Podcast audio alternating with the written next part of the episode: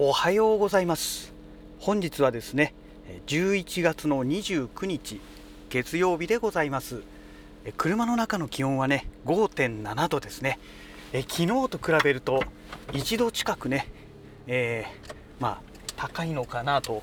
いう状態なんですけども、まあ、5.7度ですからねかなり寒いですね、えー、昨日と今日今日までどうもね寒い日が続くというような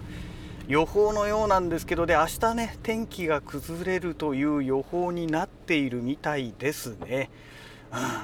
ん、えちなみに天気はねえ昨日の朝と比べると雲がねほどほどにありまして、まあ、青空が一部見えるというそんな感じですかね、まあ、ただ雲もそんなに濃くなく、えー、薄い雲がね、えー、空一面にね広がっているというような、まあ、そんな感じの天気ですね、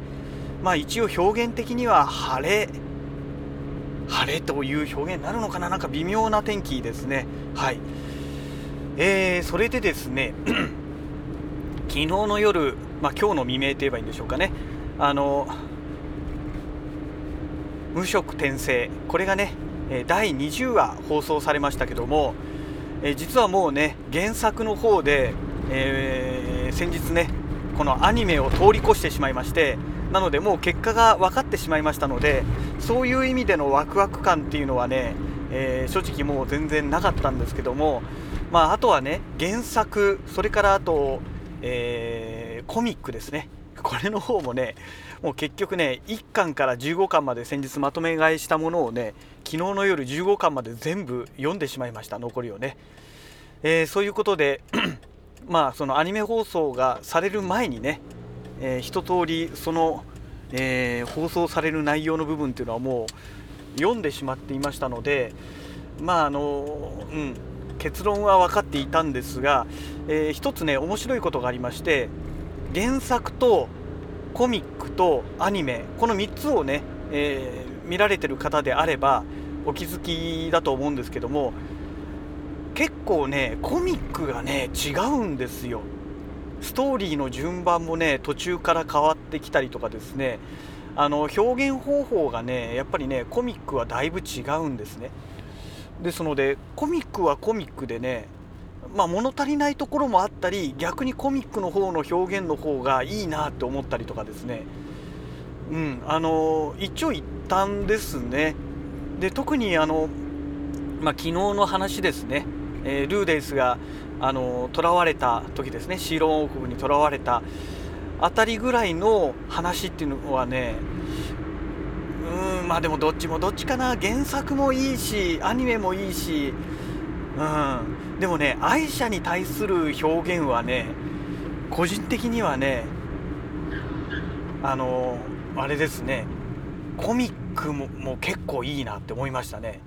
あの原作とアニメの方っていうのは基本的にまあ似たような構成なんですね。あの何て言うんでしょうかね。その愛者のその表現方法がですね、まあ、できる6歳。天才の6歳児っていうね、えー、そういう感じなんですけども。でコミックの方も確かに愛者はあの 天才なんですけども。天才でありつつそのねさらにねその愛者のね繊細なその心理描写っていうんですかね。それがね巧みに出てるんですよ。で原作とアニメの方ではあのその劣等感みたいなものっていうんでしょうかね、えー、要はリーリアの子供ですからリーリアはメイドじゃないですか。要は妾ですよね言ってしまえば、えー、で妾の子供という負い目がね原作とアニメの方にはないんですけどもあの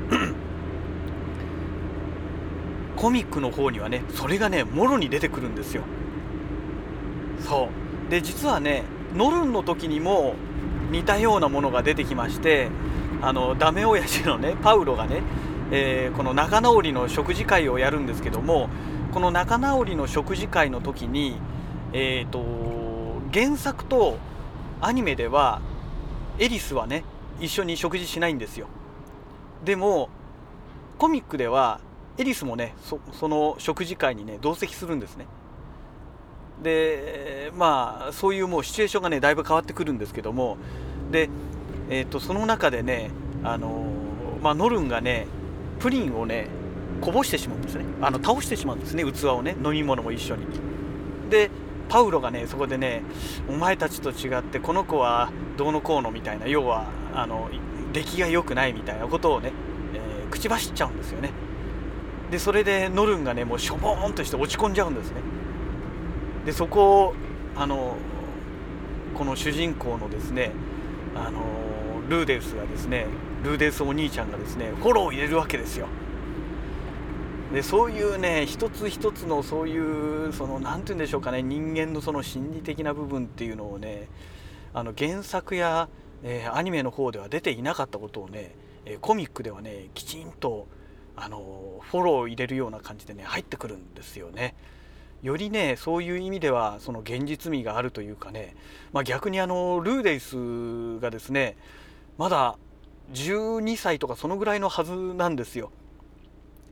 12歳の子供がここまでできるかって言われちゃうとあの普通に考えたらまあありえないんですけどねただあのルーデイスはね34歳のヒキニートの気持ちも一緒に記憶もね残ってますからまあだから大人の対応がねできるというね、えまあ、そういう設定なのでまあ何ら不思議ではないんですけどね。あのまあとにかくねそういうシーンがねほんとねもうボロボロ涙が出てくるようなシーンなんですよ。もう感動しちゃってですね。いやまあ、コミック15巻まで読み終えてもうすでにね16巻が先日発売されてまして買おうと思えばすぐにでもね買える状態にはなってるんですけども、うん、ちょっとこのコミックはね個人的には16巻楽しみだなと。でツイッターでその16巻手に入れて読み終えましたっていうねツイートをいくつか見たんですけどもどうもねこのえー、フィッツ先輩ですね。フィッツ先輩がね、えー、ついにねあの本性を暴露して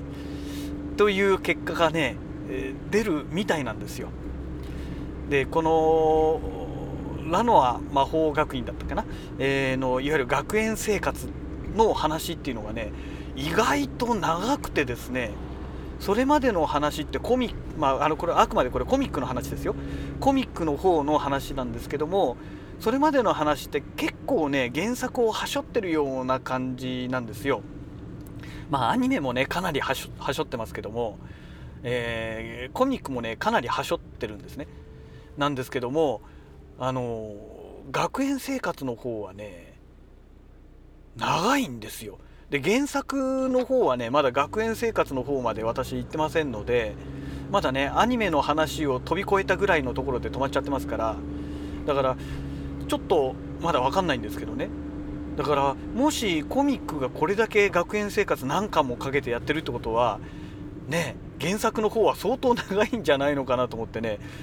うんちょっとこれ気合い入れてね聞いていかないといけないなというね、えー、まあ、感じはしているんですけども